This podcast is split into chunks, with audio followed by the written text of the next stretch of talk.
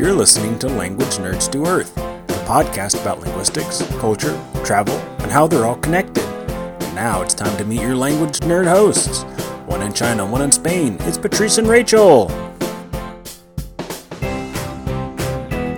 Hello out there! I'm Patrice, And I'm Rachel. and welcome to Language Nerds to Earth.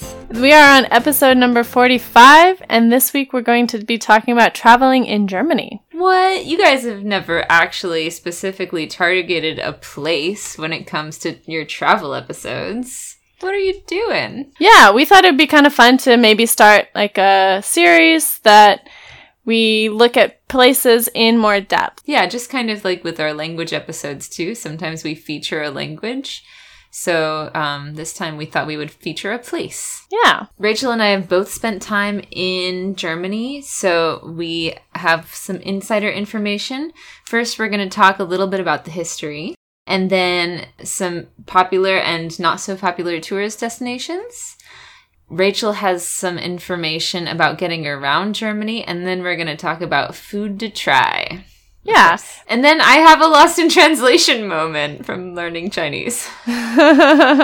First, before we get started, we have some language news, and this one is awesome. I love it. Yeah, I really like it too. It was all over the internets in the last week, so I thought it's language related. We should definitely be talking about it. Yeah, this is really something that I thought shows kind of the power of language and its ability to influence the way that we think and the way that we perceive things. Mm-hmm. So, this is an article from The Guardian uh, where they talk about how they have updated the way that they refer to climate change and global warming Mm-hmm. to be more accurate and to be more urgent. So they are changing it to climate emergency, crisis, or breakdown, and global heating instead of global warming. Mm-hmm. They're also using the terms wildlife instead of biodiversity and fish populations instead of fish stocks. But the most important one I think that they're using is climate science deniers rather Yeah. than climate skeptics. That's super powerful. Because it's true. Like when it comes to wildlife and fish populations, you think of actual life. Yeah. Biodiversity is just a term and it could refer to anything in the environment. Trees, yes, trees are important, but you don't you don't relate to them as much as you do to animals and wildlife, animal populations. So true. And same with fish populations. But climate science denier is somebody who is saying that the facts are not right and that kind of person is incorrect. Exactly. Instead of giving power to people by calling them skeptics, that gives them uh, some kind of legitimacy that they have something Yeah. to be skeptical about. exactly. But instead, calling them deniers of science, that sounds a lot stronger. I agree. So the UN Secretary General was uh, talking about this, and he mentioned, you know, we are facing a direct existential threat. So we really do need to start talking about the climate crisis or emergency as the way that it actually is instead of softening it. Global warming sounds a little bit pleasant. Yeah. And climate change sounds, you know, it's changing, but that doesn't mean anything necessarily. Change is a part of life. Yeah. And as well, Greta Thunberg from Sweden, she has been responsible for a lot of school strikes and really leading the youth population in the past months, especially. But she said in May that she wanted people to start calling it like it is a catastrophe or a breakdown or emergency instead of uh, climate change. Exactly. to use these more accurate terms because that really if you're calling it climate change and thinking of it as oh well the climate's changing that doesn't have the same impact and inspire the same movement or action as climate emergency or ecological breakdown something like that mm-hmm. Yeah, very important language news, and I encourage everybody listening to do the same when you're referring to global warming. Don't call it global warming, call it global heating, and not climate change, climate crisis, climate emergency. Yeah. And I think this is so relevant to a lot of different parts of the news as well, not just climate change, but also anything that we can refer to, we can refer to it in a more accurate way mm-hmm. that really makes people think that there needs to be something done. So we need to think really carefully, I think, about the way that we use language, especially in reporting and mm-hmm. things like that. Yeah. So I think that's something we can pay attention to as we're consuming news. Are they using terms that are accurate? And if not, what terms could be better suited? Yes. Good takeaway. Yeah. Cool. Well, we have a lot to talk about today as far as Germany goes. So Yes. let's dive right in. I'll start.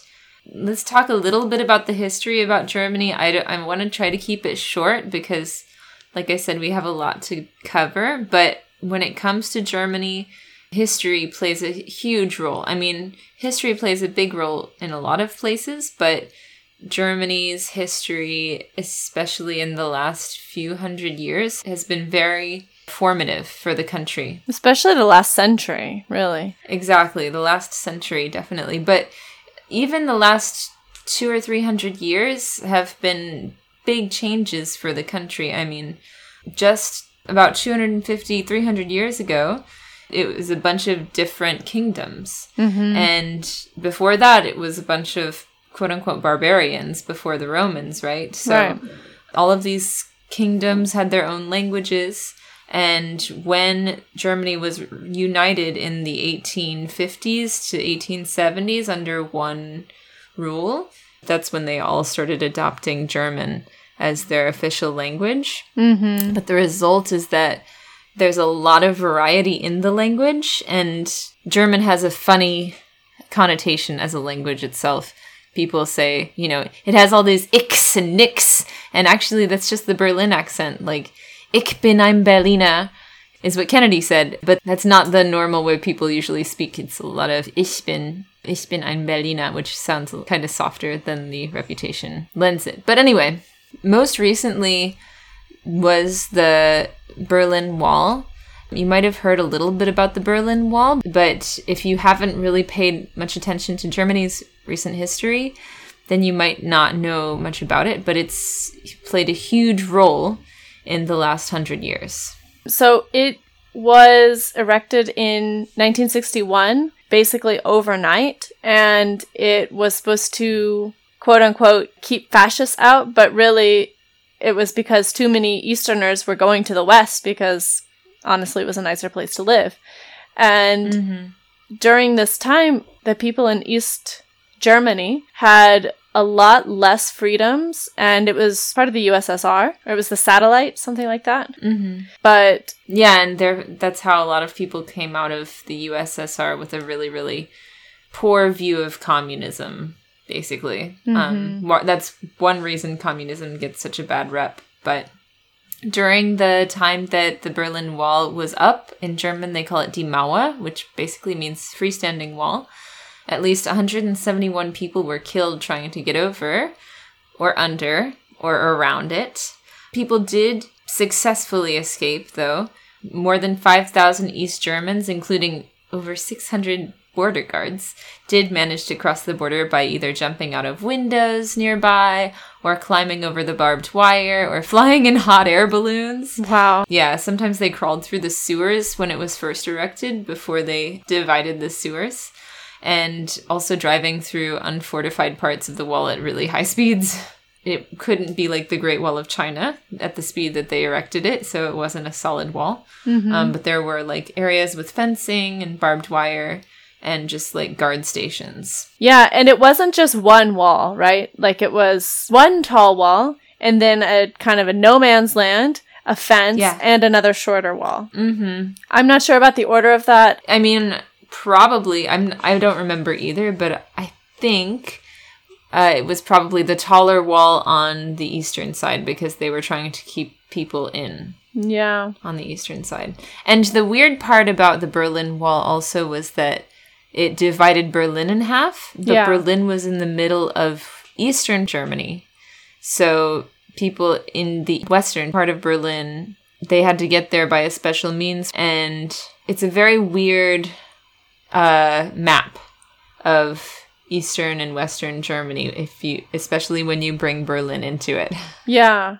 So it was basically impossible to escape. If you had to cross these three barriers and run like the distance between them, Mm-hmm. and there were guard towers like I forget how frequently, but you could see one from another, so you could easily Yeah. get shot Exactly. during the run. So people tried, people failed mostly. Yeah. So, in case you didn't know, the wall was erected about a decade after World War II. Russia or USSR took the eastern part of Germany, and the Allied forces took the western part of Germany.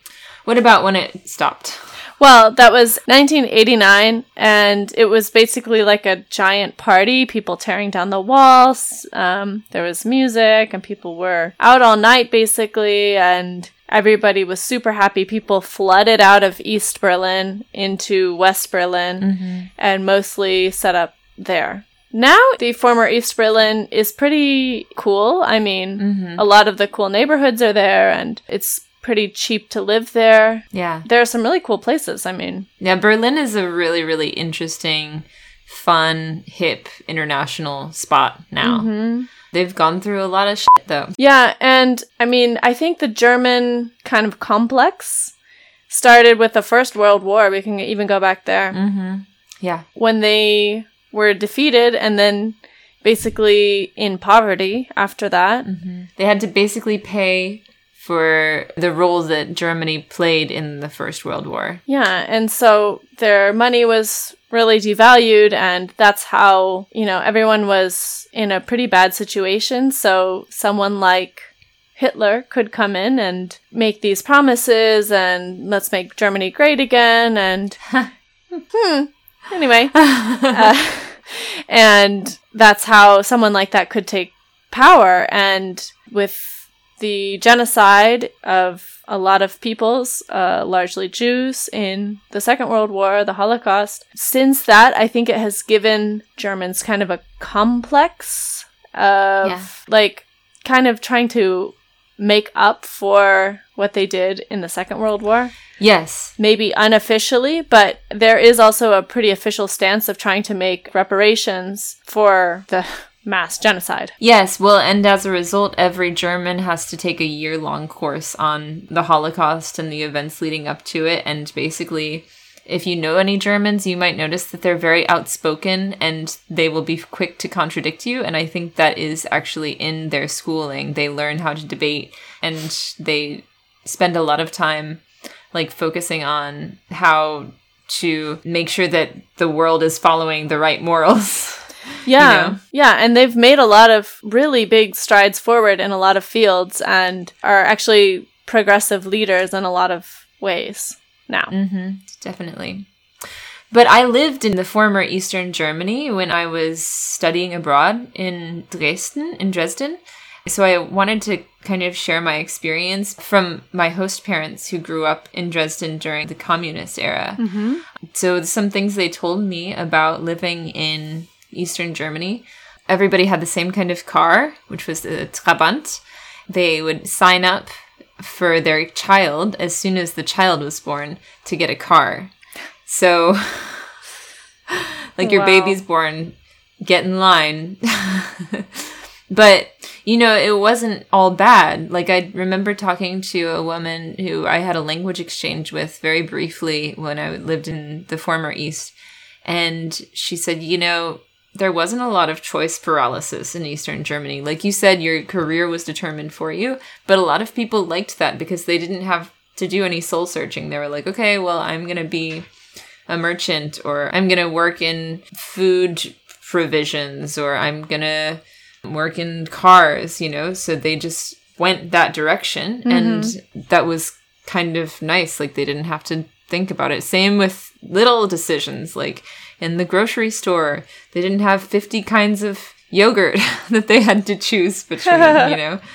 I remember finding it interesting that my host father and host mother in Germany, they learned Russian.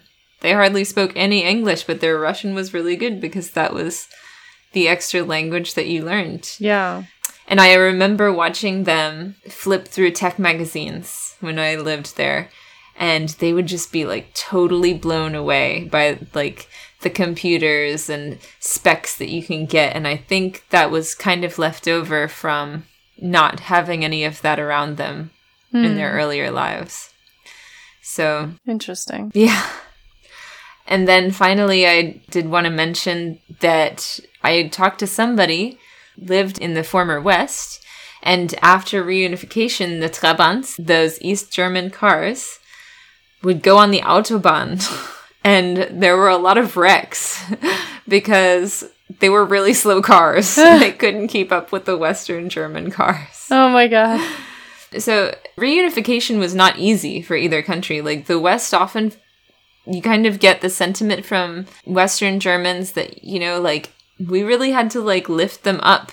Not necessarily out of poverty, but they were living in a time capsule, not much advanced during during those 30 years that they were behind the wall. Yeah. So they put a lot of money into the former East.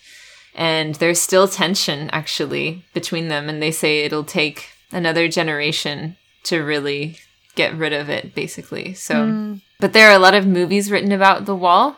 Some of my favorites that I watched uh, when I was studying German are um, The Lives of Others. They talk about the spying. You get to watch the life of a spy who was like listening in on somebody and then actually grew an affection for the person that they were listening in on. Mm-hmm. People planted microphones everywhere. You never had any privacy. Mm. People were told to tattletale on each other and stuff. So, Goodbye Lenin was another really fun movie about a man whose mom went into a coma before the wall came down in eastern Germany.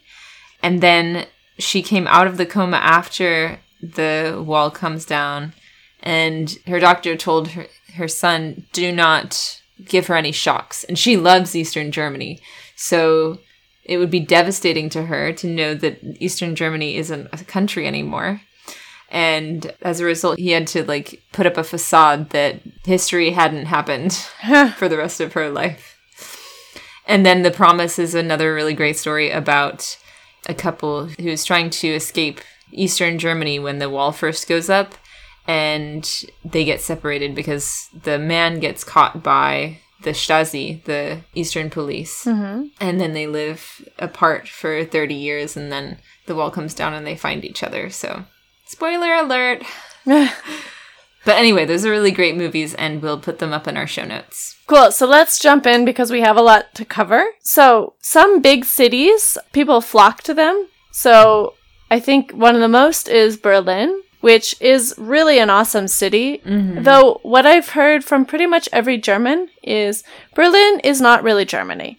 So, don't feel like you're going to Berlin and you're getting like a typical German city and you can say like, "Oh, yes, I know Germany because I've been to Berlin." Yeah. That's a good point. But it's an awesome city. And it's got a lot of history, as we've talked about. The food is amazing. It's super international. And you can hear just about every other person speaking English or some other language. And uh, you have endless food options. It's really great. The Brandenburg Tor is there. It's the Brandenburg Gate. The Reichstag, the German government building, is really famous. There's a obviously a Holocaust memorial there. You can go to the wall and and look at it and touch it, and That's really there's a lot of areas with street art. Yeah, it was done in like the at least a decade ago or two decades ago, something like that. Mm-hmm. I think it wasn't done immediately, but it's very anti-war and very hopeful, inspiring mm-hmm. art. So it's really cool to look at. And each thing between two pillars, or I guess the supports holding the wall, is a different artist and a different work of art. So it's really cool to see. Mm-hmm. And there are also still checkpoints in Berlin that you can see mm-hmm. from the time that Germany was divided in two. So it's a really interesting historical place because of that history. Mm-hmm. And the river is amazing. It's like got a huge park that goes all the way alongside it through the city. Mm-hmm. I went during the summer last year and it's really cool because at night they have like these bars that are in the just in the grassy areas and they have just lawn chairs that you can sit in or you can sit on the grass or it's really cool like it's a cool vibe mm-hmm. It's such a cool vibe city for sure. yeah and oh and i guess the nightlife there is amazing Yes. I haven't been to any of the nightlife. It didn't really interest me, but it's supposed to be one of the craziest cities for nightlife. Their clubs are open on the weekends like 24 hours and people do lots of drugs and it's a very kind Yeah. of grungy scene as well. Like you don't dress nice to get in, you dress in like your old nasty 80s. clothes from what I understand. Yeah, I believe it. My favorite German band, I have two favorite German bands, and one is from Berlin, and they're called Seeed, S E E E D. Mm-hmm. They're a German reggae group. They're like dreadlock. They're actually they're old. They haven't made any new music for like ten years, but they're really really cool. for people who want to learn German, find Seeed. Another place that you've definitely heard of is Munich. Munich is the opposite of Berlin. Yeah, in most ways. Yes, it's conservative, traditional, and very proud of its roots. Yeah. Probably very white. Yeah. and it's the capital of Bavaria. So Bavaria is you'd think of lederhosen and bratwurst and the traditional dress of girls, dirndls, and that's all from Bavaria. Yeah, and pretty much any German stereotype you have, you know, beer. I mean, obviously they have beer in other parts of Germany, but the big brands are from Bavaria. The mm-hmm. typical dress, Oktoberfest, is in Munich. And like the typical German bands, it's all from Bavaria. That's the German. oh yeah, the polka, the German polkas. Uh huh. yeah, so like any stereotype you have, that's probably from Bavaria. Yeah. I mean, that's not all you're going to get in Munich. There are a lot of huge museums and art galleries and obviously churches. It's also really close to Bamberg, which is a super gorgeous little town. Mm-hmm. One thing that's really famous from Bamberg actually is something called Rauchbier. Yes. Smoked beer. Did you try it? Yeah. It's so weird, right? It's like a barbecue, but in a beer. Yeah. You know what? I found some in China a little while ago. Really? Yes, I was like, I wonder if they have Rauchbier at this like beer store, and I found it. I couldn't believe it. That's so cool. Yeah, it's like a traditional way of making beer that dates back at least like I think until the 18th century. I believe it. Like they haven't changed the way that they make beer in Bamberg since then. So that's the traditional way of making beer. It's really quite cool. Is it just one brewery that does that? No, they have a few. Oh, okay, cool. Mm-hmm. So next we have Frank- Frankfurt. Mm-hmm. Frankfurt is also totally opposite. Yeah. like if there's a third opposite, it's Frankfurt from Berlin and Munich. Yeah, so that's in the western part of Germany. It has lots of urban culture. I haven't really spent much time in Frankfurt. I've spent time sort of close to Frankfurt. Mm-hmm. There's a lot really close to Frankfurt to see. Yeah. So I don't know. Yeah, I haven't. I don't have personal experience, but Yeah, I spent about a week in Frankfurt a little while ago and I really enjoyed it. It's a very businessy area, but it also it's got an up and coming like scene that celebrates the history and the culture of the city. I actually almost moved to Frankfurt, but um, the economic opportunity opportunities were better in China, so that's how I ended up not moving to Germany. But I, I actually did really like Frankfurt. I think it has some room for growth as far as places to live, but there are some things to see, and there's a lot of really great stuff around the area, like the hmm. Black Forest, obviously. The Rhine Valley has over 40 castles. And then there's some really nice towns like Karlsruhe and Baden Baden. So, mm-hmm. in the north we have Hamburg, which is the second largest city, and it's on the Elbe, which is connected to the North Sea. I haven't really been to the north of Germany, so I'm me neither. Yeah. I'm not very helpful. but people say, anyway, people say Hamburg is like the Venice of the North because it's full of canals. oh because it's on the river. So right. I don't know if it's as pretty as Venice, but that's one way you can get around. Okay. Another city that's really famous, and I actually haven't been there, but is loved by all Germans. Yeah. what a what a blanket statement. I'm sorry, Germans. Um, is loved by so many Germans is Cologne or Köln, and there are a ton of songs about this city. It's 2000 years old. There's like long, long lists on the internet of things to do in Cologne, but it's basically just the cultural hub of its area. And yeah, my other favorite German band is from Cologne called the Wise Guys. Mm-hmm. And they are an a cappella group singing in German, and they have really, really clever lyrics. So if you're ever trying to learn German, I highly recommend the Wise Guys. And they have a song called Because I Am a Cologner, weil ich ein Kölner bin.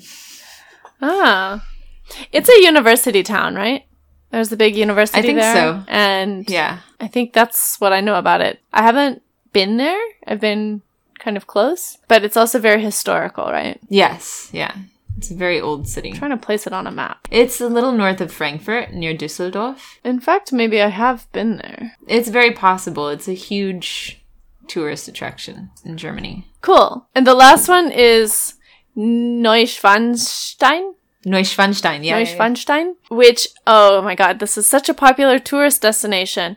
Everyone goes there because it's the castle that Disney based their castle on. It's very far south. It's almost in Liechtenstein. Mhm. It's in Bavaria as well. Mhm. But I haven't been there because I've heard that it's just a little bit overdone. Mm, I believe it. I actually never went in, but I did drive past. Okay. And I mean, it looks amazing in pictures, but Yeah. maybe the atmosphere isn't the best if you're Yeah. not into spending a day with only tourists. yeah. Well, and there are so many amazing castles in Yeah. Germany. In Europe in general, but that was my first experience with castles was going to Germany Mine and too. walking around a castle. Yeah. Yeah, and it's just like, oh my god, these are real things. These are Yeah. real places. Exactly. And because it was so many different kingdoms, there are so many. And what I've read is it's not the most beautiful castle or the most interesting castle, but it is famous because of that. And it's set hmm. in a really beautiful place as well. Like the landscape is gorgeous from what I've seen. But Definitely. Yeah, it's on a hill. yeah. Okay, so we've covered some really famous areas, just a little peek. Obviously, this is not an exhaustive list. We're just trying to give you a picture of Germany from what we've experienced. Mm-hmm. But now, some other places that we have definitely been that we really liked. So, one that I went to was Baden Baden. Which is kind of south of Frankfurt. And Baden Baden is really famous for its Roman baths. Did you ever go? Now that you say that, maybe I have been with my mom, but I don't know. That's okay. I mean, they're they're nude baths, so they're not everybody's cup of tea. Yeah. And um, but they're baths and they're also saunas. So the German culture really values circulation of blood. Yeah. I don't know why. Like lots of cultures have different values. In the U.S., it's like how fat am I? In Germany, it's how is my blood circulating? And so, therefore, the spas, the saunas, and steam rooms are very popular. And people like to go into a sauna for like 20 minutes and then jump into an ice cold bath and do it over and over again because that's supposed to be great for your circulation. Yeah, we went to a bath in Munich, one that's very famous, and I saw a lot of people doing that. Um, and the sauna was like unbearable for me. I'm not too much into saunas, but Maybe your circulation isn't so great, Rachel. maybe it's not. Maybe I should spend more time in a sauna. I don't know. but it was funny. Um, I mean, it was really a different experience. Uh, so that's Yeah. something to try because I know that they have them in a lot of different places. Well, and it's funny when everybody else is naked around you, it's really not a weird thing. Mm-hmm. The only weird thing is when like somebody who works at the spa comes up fully clothed and it's like, "Oh my god, I'm naked." Yeah. but the first time I did go into a sauna and then an ice cold bath, I believe I threw up. Oh wow. It's really hard on your body. Yeah. Oh my god. Like later in the day, but I think that's what it was from. Oh, So. okay. Next. So Trier, it's really close to Luxembourg. And it's actually a Roman city, so it's super historic. And I went on a day trip uh, with my mom and our friends who live in West Germany, and it was really interesting. There's a ton of history, and it's not too big of a city, so you can kind of get a different look. It's different than a lot of German towns, I think. Mhm. Have you been there? It is very different. I did go to Trier. I didn't find it particularly interesting, to be honest, but I think I went, I just went to check out the university Mm. and it was like a bad weather day, but that's cool that you enjoyed it. Yeah, I thought it was cool, like the Roman history, you know? Like, Yeah. I don't think I saw that part. it doesn't feel the same as like a different city, like in Bavaria or something. Yeah, that totally makes sense. Another place to go that's a little known gem is Dresden, where I studied. It actually was the site of the fire bombings after World War II. So the city was basically totally flattened. But a little by little they rebuilt. Of course, there's no trace of it now. However, when you look at the Frauenkirche, which is the Church of Our Lady, it's a Protestant church in the Altstadt, in the old section of the city. They took each of those bricks and they put them back in their original spots. I don't know how they did it, but yeah, they used as much of the original construction as possible. And it's now pristine on the inside and it's got some black on the outside. So, but it's a really nice city. They also keep up the old houses very nicely. I don't know how they maintained that. I guess during the USSR era, they still maintained a lot of the culture. So you can walk around the old part of the city. I lived in this one section next to the big park, kind of close to downtown, like a 20 minute tram ride from downtown. And it was called the Grosse Garten. Does that mean big garden? Yeah, it means big garden. yeah. And there are these beautiful old mansions that you can just walk around and admire for hours. So cool. It's really pretty. hmm A lot of eye candy in Germany. Do you mean like men or do you mean like buildings? Architectural. Ah, Sorry. Architectural always- eye candy. Yes, architectural eye candy. Because I was thinking that's kind of out of the blue, but sure, yeah, why not? Yeah. Fair betrays into the Germans. Yeah.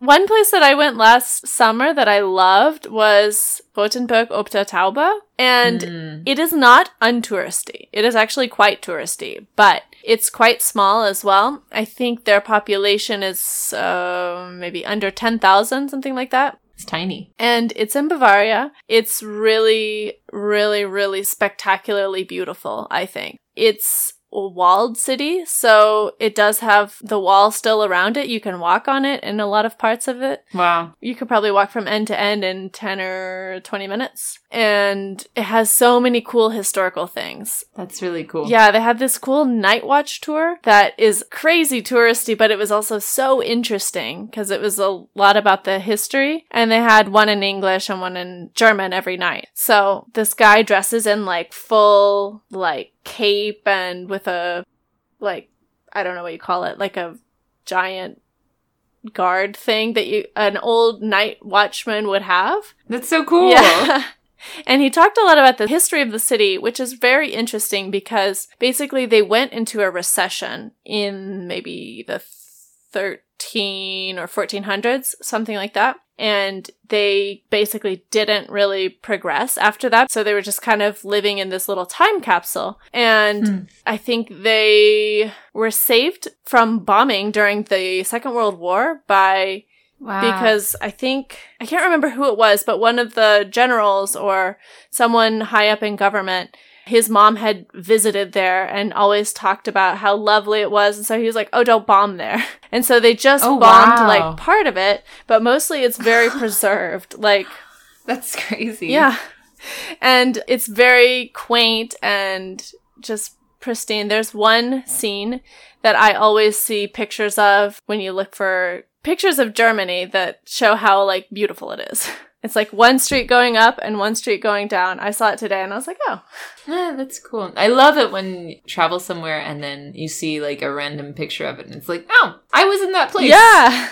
So not untouristy, but also I wouldn't say it's like the top destination. Yeah. So it's definitely worth a visit. Well, there are so many gorgeous little villages in Germany. Like you drive through the countryside and it's like, oh, there's like a village of 40 people and it's beautiful. Mm-hmm. Yeah.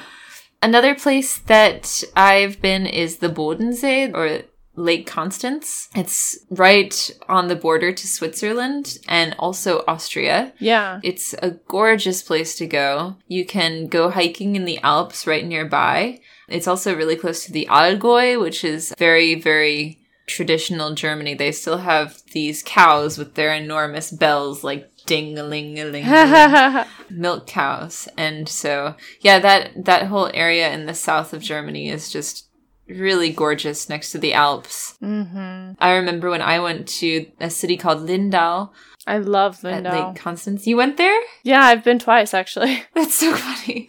Yeah, when I went, it was pear season, and apparently there's a lot of pear and apple orchards around that area, and the whole place smelled like pears. It was so wonderful.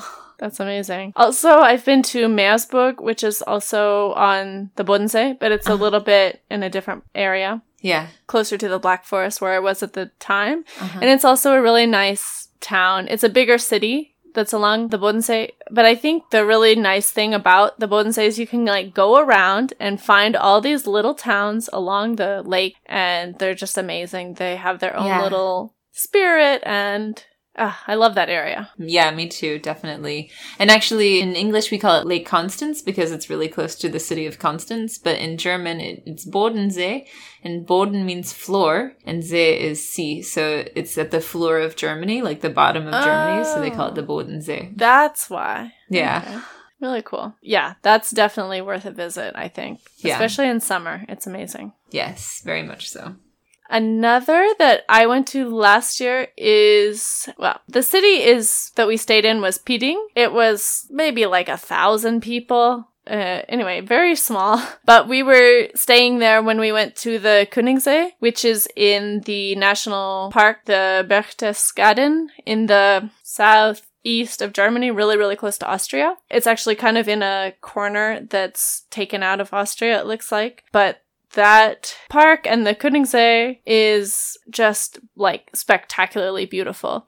It's really similar to a lot of Austrian lakes that Austria is really famous for their lakes and uh, it's like surrounded by mountains on all sides. It's kind of misty a lot of the time and cows everywhere and Mm.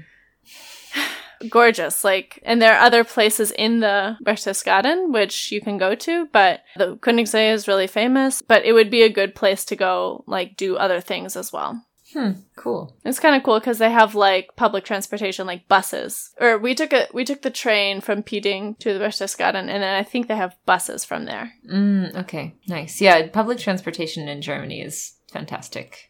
Another place that's not technically in Germany right now, but I really, really loved, and it used to be in Germany at some point. It's actually switched a lot between Germany and France. Is is mm-hmm. Strasbourg, and it is a very, very charming little French city. They actually have their own French dialect, I believe, or they used to.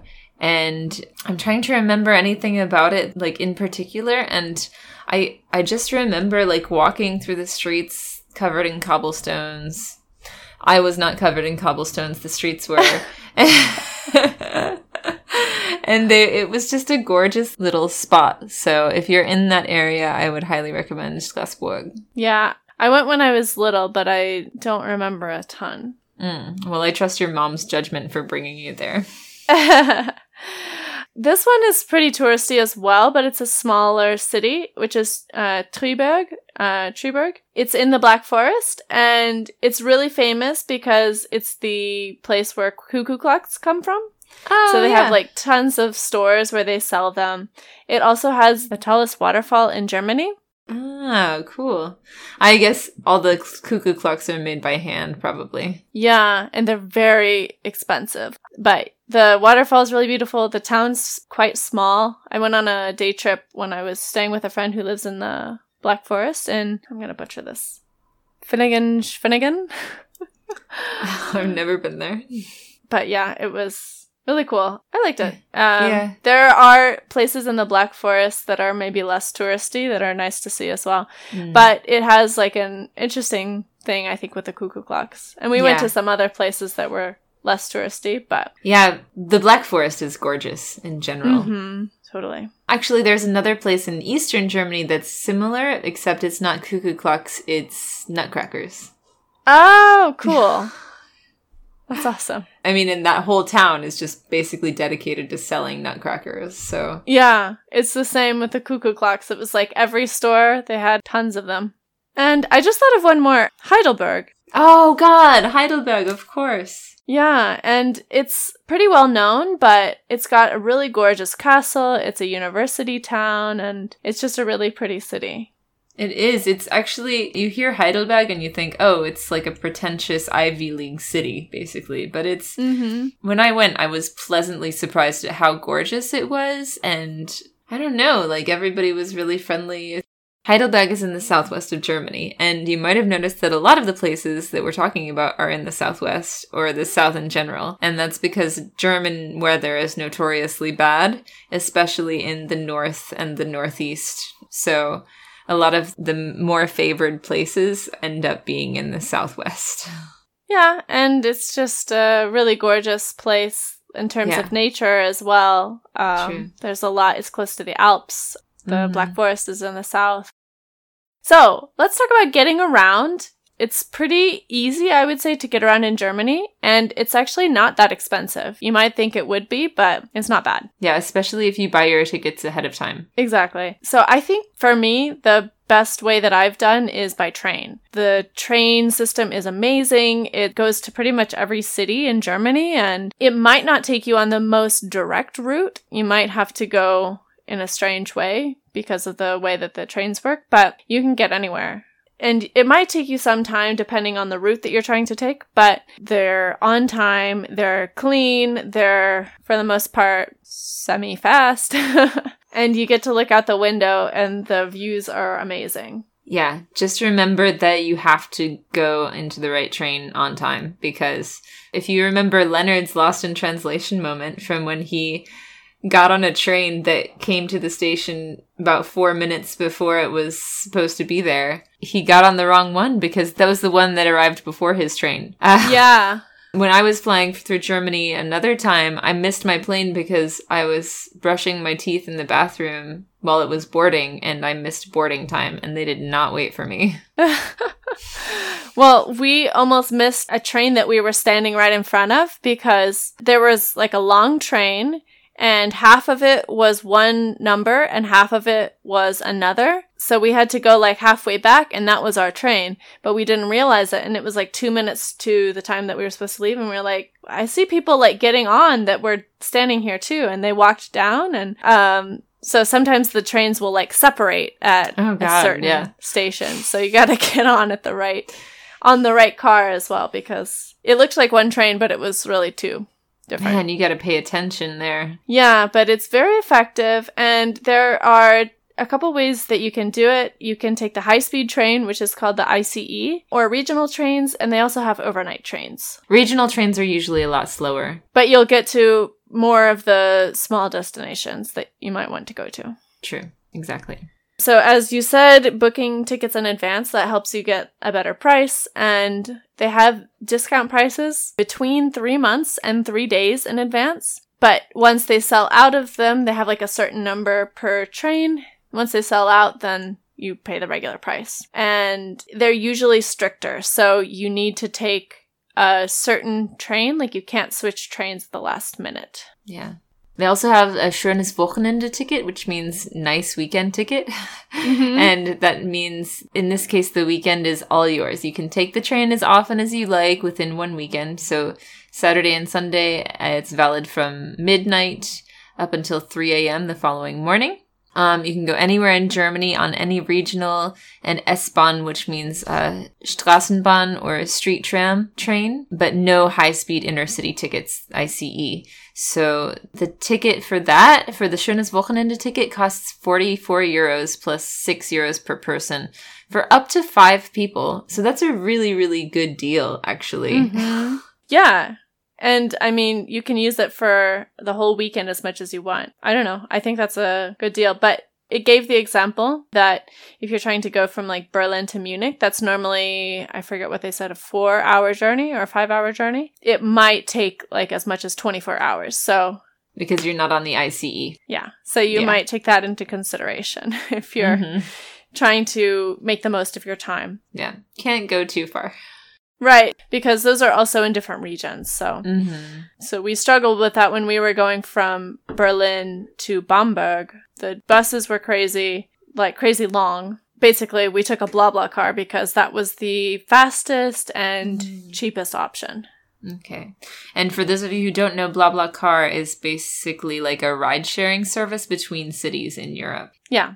This woman, she was going home to Bamberg. She was visiting her son, and then she sells the seats on her car. It's really cool. Yeah, it's pretty cool. So each state also has like a regional ticket, which lets you go for a whole day in that region unlimited. So this is what we mostly did in Bavaria, because besides Berlin, we were always in Bavaria. And I think we paid 31 each time for both tickets. And so that's for a whole day of travel and Wow. it's pretty good. Like Yeah. sometimes we were going like six hours on the train. And it says it's between 23 euros and 6 euros, but we definitely paid 31 for both tickets. So Wow. yeah, that's about right. 6 That's euros for additional travel. I used Trainline EU, which is an app, and it gave the real prices. You didn't have to pay like a booking fee. So I found that really helpful. And That is nice. you could yeah. just present the tickets on your phone and they would scan them. See, this is why I'm really glad that you're the person who is describing this because I have not traveled in Germany in a really long time. And I'm sure that my experience is not modern, is not up to date anymore. Well, it changes a lot with the apps and everything. And so you can buy your tickets online or like through an app, something like that, at vending machines at the station or from the ticket counter. Cool. Yeah. So my experience with BlaBlaCar in Germany was uh, it worked for Berlin to Bamberg, which are, I mean, Bamberg is not a huge city, but it's got, I don't know, 100,000 people or 130,000 people. But I did not find anything between the smaller towns. So probably to go between big cities, it would work. Mm, okay. Berlin to Munich, you know, bigger cities. But I did not find it in a lot of places. But I think that's the sort of the trend in a lot of European countries. Yeah, that makes sense. Sometimes it might be fastest to rent a car, as train routes can be a little circuitous. And if you have always dreamed of driving on the Autobahn, that is a great opportunity to do it. Um, you do, Yeah. you should know that on the Autobahn, you can't just drive like 500 miles an hour the entire time. like there is no speed limit between cities, but once you get to cities, they do have a speed limit that goes down to like 70 miles an hour, the equivalent of 70 miles an hour or 55 or 45 just because of traffic coming and going. But yeah, I've never done it actually because I wasn't old enough uh, okay. to rent a car when I was in Germany, but I think that it would probably be really fun. Yeah. As well, you can sometimes take ferries. Like, I've taken a ferry to different cities on the Bodensee, which was super interesting. And like a really nice way to like kind of relax and travel in a different way. Yeah. Uh, my friend took his car on the ferry. So oh, fun. then we drove back. And buses can be good price wise, but my experience when we were trying to book a bus from Berlin to Bamberg, it was like a five hour drive and it was like a 24 hour bus ride Wow. because of the schedules. So it's, it just depends on where you're going, I think, but it's a good option. I think they have nice buses. Yeah, I didn't know that. I haven't traveled by bus in Germany actually. No, I haven't either. But the prices were good, but they were the schedule was horrible for that Ah, okay. particular trip. Interesting. Have you ever ridden with Flixbus? Nope. I'm going to Romania this summer and I booked my first Flixbus trip and it's like from Cluj-Napoca to Budapest and it's like a 7-hour ride, but it's going to be overnight, so I'm really excited about it. I'll have to come back with a full report. Cool. Yeah. Yeah. So we have a couple of just quick tips. What to pack? Yes, let's go over that. First, definitely wear layers. Like I said, German weather is notoriously bad. Mm-hmm. That's like the main topic of conversation in Germany at any given time is, ugh, the weather's so terrible, or, oh, the weather's so nice. I'm so happy. Let's all go outside. Yeah. Anytime that the, the sun is out in Germany, everybody's outside. Yeah, and it can change pretty quickly. So Yeah. Having layers will help you deal with the sudden rainstorm or the drop in temperature. Um, Mhm. Or Right. the raise in temperature when it gets really nice. Yeah.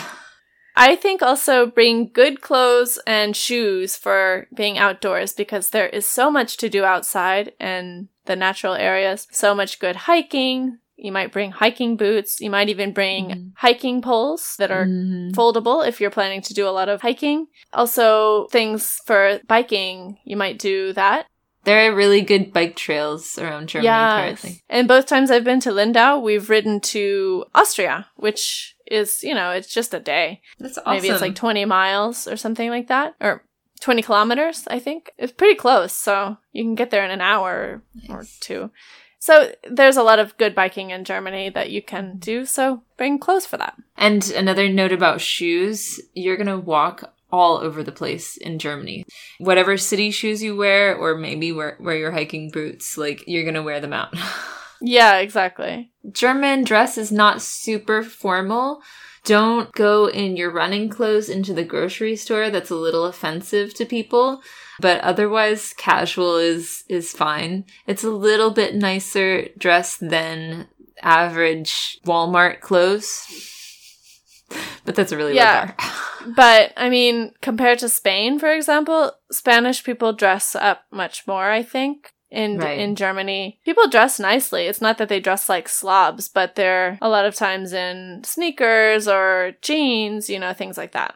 It's not like you need to bring a suit or nice evening clothes. Um, next. So it's not really very hot, even in the summer. It gets warm, and there might be some warmer days, but still bring pants, and you don't need to bring like short shorts, and also people don't wear them so much. Maybe a Yeah. scarf, some skirts, if you're a woman, dresses, as well as cardigans, things like that. Yeah. P- German people don't really get offended by clothing choices, though. Like, No, it's not that they'll be offended, but you might stand out. Yeah, true. You might stand out as a tourist, which Yeah. is not always the best thing. Make sure you bring in bring an umbrella. Mhm. That's kind of established by now. Cool. So should we move on to budget tips? Yeah. Like we said, definitely book everything ahead. Germans are planners, so they're going to be booking things ahead too. Last minute payers will be paying the prices. Yeah. And that's trains, that's lodging, that's a lot of things. In fact, Yeah. at the German Parliament building in Berlin, the what's it called? The Reich Reichstag? yeah, the Reichstag. You have to book that pretty well in advance. Even though it's free, but you have to book in advance and get your ticket. Like we couldn't get them because we tried to book once we were there. So that's something to keep in mind. Sometimes you might have to book things even though they're free. I've been there in a lot of other countries as well with government things. Like they have Mhm. limits on how many people can do this super special thing in one day. So the Forbidden City in China, like the Japanese palace government building, something in Tokyo. Mm-hmm. Yeah. So that Yeah. that, that makes sense. Discount city cards. I've never heard of this. So it's a lot of cities, a lot of the bigger cities especially might have these cards that they sell. So especially if you're planning to do like a lot of touristy things, it'll include entry to different museums or monuments or discounts. I don't know, discounts or includes public transportation, something like that. If you're planning to do a lot of the major things, that's something worth looking into because you might be able to save money. If you're only planning to do like one museum and walk most of the time, it's probably not worth it. Mm, okay. Student ID. Germans are really generous about student discounts. Pretty much anywhere you go, if you say, Oh, I'm a student, unless you're like at a store or a restaurant, you'll probably get a discount. So make sure if you are a student to bring your student ID with you. Mm-hmm. And most museums have a free day. So if you want to go to that particular museum, look it up in advance and see Mm. what day is free. it might be a Monday or a Tuesday. So you might even plan what day you go to that city based on what day the museum is free. That's great advice. Definitely. Um, hostels are a really good way to stay for cheap and you can stay in those big bunk rooms or you can stay in a private room. Uh, but both are going to save you money. But I've even found that some inns and hotels can be quite affordable in. Germany. I think we usually paid about 30 euros a night or 20 euros a night. You know, That's awesome. It's really affordable. Yeah. We weren't staying in five star places, but they were really quaint and they usually included breakfast or Mm-hmm. the breakfast was cheap. It was a really nice experience. That's like traveling around Asia prices. Whenever I go to the US and I tried to book a hotel anywhere, I'm like, oh my god, no, I'm not paying for this. It's so Yeah. expensive. Like a hundred dollars a night is very normal anywhere in the States or Mhm. more in New York and Yeah, for a hotel. I mean, mm-hmm. it's nuts. So yeah, that's great. Good to know. And finally, if you want to bring your little furry friend, might be a cat, might be a dog. Apparently, only dogs, cats, and ferrets are covered in Germany for like traveling purposes. That's nice. Um, so you can bring them, but Ferrets. obviously, if they're coming from outside Europe, they need to have certain qualifications met, uh, microchip, different vaccines. Uh, there's no European quarantine. passport. There's a pet Yeah, passport. exactly. Uh, there's no quarantine in Germany. That's good to know. And Germany is really, especially dog friendly. Hmm. You see dogs everywhere. They even sometimes go into stores and restaurants. I mean, people are very into their dogs. That's cool. And for small to medium sized dogs getting around Germany, they can travel in a cage or a basket, as well as I've seen cats in a basket. Just like an open basket, a woman had a, a cat. We were like, oh, it's a cat. On um, buses and the U-Bahn and trams and buses. And Cool. if they're larger dogs, you do have to buy a half price ticket for them. Uh, small and medium ones can travel for free. And they have to be on That's a funny. leash and wear a muzzle. Okay. But other than that, they can travel, which is different than Spain. In the trains, you can't take large dogs because we've tried to take ours and they were like, he has to be in a crate. His crate isn't going to fit on that train. Yeah, seriously. So, anyway, if you want to travel with your pets, it's pretty doable in Germany. Yeah. And a lot of hotels are also pet friendly. Cool. So, So finally, let's move on to food in Germany. This is like the most important section. so, number one, you've definitely tried it before if you're an American because for some reason all Americans are German, is Black Forest cakes, Schwarzwaldkuchen. And it's just like a dark chocolate cake.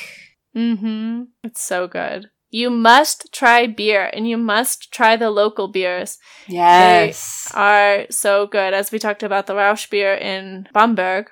Mm-hmm. But each town basically has their own beer, and Germans are really good at making beer. So try it everywhere you go. Well, they one thing that's different about German beer is when it comes to beer, they're purists. So Mhm. they only, by law, by like German brewing law, they're only allowed to use a handful of ingredients, which is very different from all the craft breweries with peanut butter, chocolate, and coffee that we make our beers with in the U.S. Mm-hmm. I don't think that makes it worse. I think it just makes it very, very different and very uniquely German.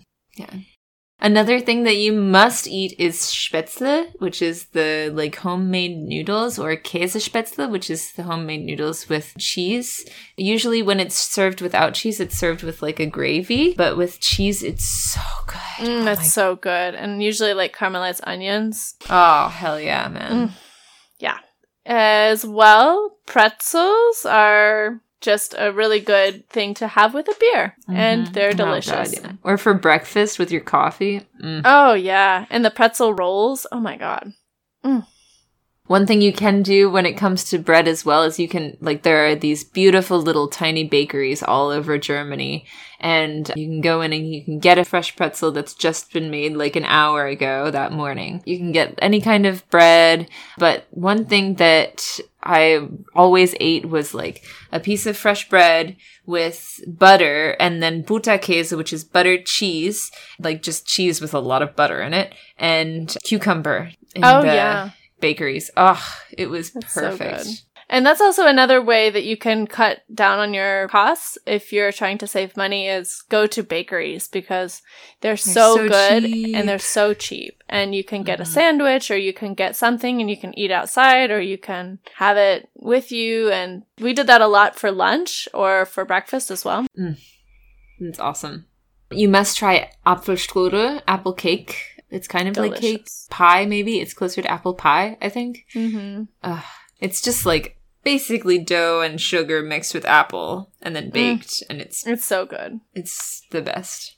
In Rothenburg ob der Tauber, they have something that's called Schneeball, which is like snowball. I mean, it means snowball. And it's basically like fried dough covered in different things, but like chocolate or things, and you just eat it. It's like the size of a snowball, and it's delicious. If you go I to think I ever tried that. That sounds really good. it's very specific to there. So, Berlin, of course, is going to have a lot of international food. It's a very international city. In fact, the doner kebab, which is gaining steam in the US, was in fact invented in Berlin. hmm It's known as a Turkish food, but it was made in Berlin. and they also have amazing Lebanese food. I love Lebanese food. They have like a whole section in Berlin that's like Lebanese. Mm, that's interesting. Also, you can eat all of the bread, the cheese, and all the dairy in general that your heart desires, and you will be happy and you will feel love in your heart. Yes, that's that's the direct effect of eating bread, cheese, and dairy. In fact, Mm-hmm. something that my host mom used to make in former Eastern Germany is potato pancakes with a little bit of powdered sugar on top, or oh, powdered sugar and applesauce. Actually, Oh, yes. Yeah. It's so good. love it. And potatoes in general are a big thing. Yeah, definitely. There's a reason they're they're famous for their potatoes. You should see a Mhm. German woman peel potatoes. It'll change your life. All the meat lovers out there are gonna love Bratwurst and sauerkraut, but sauerkraut by itself is also really good. Mm-hmm. Currywurst, Schnitzel, Leberwurst. Leberwurst is liverwurst, but for some reason it's just really, really good in Germany. And then Brötchen, which is these little fresh rolls that you can get at the bakery, and they're perfect. mm, so good. Try all of that while you're there, and you won't Yeah. regret it. Not at all. Go during Christmas time to the Weihnachtsmärkte, the Christmas markets, Yeah. and Oktoberfest. So, what other experiences have you had in Germany? Do you have any other tips? Uh, let us know. We'd love to hear what you think. Yes, please let us know. And we do have some listeners in Germany, so if you have any other advice, we would love to hear more from insiders. And And now, it's, it's time for Lost, in Lost Translation. Translation.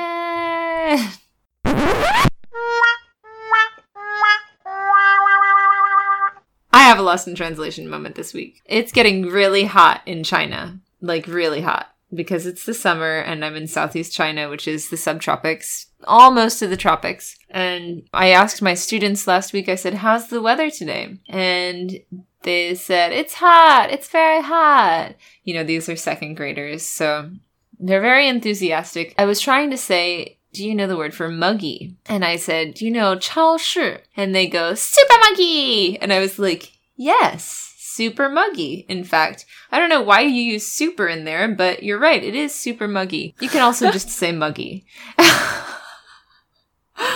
and then I get to my seventh grade class. I teach five classes of second grade and one class of seventh grade. So at this point, I've talked to all the second graders and they're like, it's super muggy. And I get to my seventh graders and I'm like, yes, how's the weather today? And they're like, it's hot. And I'm like, yeah, in fact, it's Chao shu, And they look at me and they're like, what? And I'm like, oh no. I said supermarket. oh, supermarket. So the word for supermarket in Chinese is 超市, and the word for muggy is 潮湿. so there's an example of Oh. tones in Chinese that I'm gonna have a million of over the years, I'm sure. Oh wow. But I had to go back and correct myself in all of my second grade classes. I was like, my mistake, guys. You were right. 超市 is supermarket. That's really funny. oh my god. Yeah. Oh, so funny. So, send us your lesson translation stories. You can use a voice recorder on our website, languagenerdsdoearth.com. You can also type your message into the contact section. We want to hear your stories, though. Make sure you're subscribed to the podcast and you're following us on social media. We're on YouTube, Facebook, Instagram, Twitter, and Pinterest. And please leave us a review on Apple iTunes. That would be much appreciated, as well as tell your friends if you are enjoying it. So, our next episode is going to be about how migration affects the evolution of languages. Ooh, so Yeah. intriguing. yes, tune into that next week. Thanks for listening, everyone, and have a great one. Bye. Bye. I'm sorry, Winston. I think he was waiting outside the door for a long time for me. oh, can you hear me? Mhm. Ah, shit. Hello. Hello, Bunny. Yeah, I'm so sorry. I hear you. Mr. Snuggles. Can you hear me? Yep. Hello.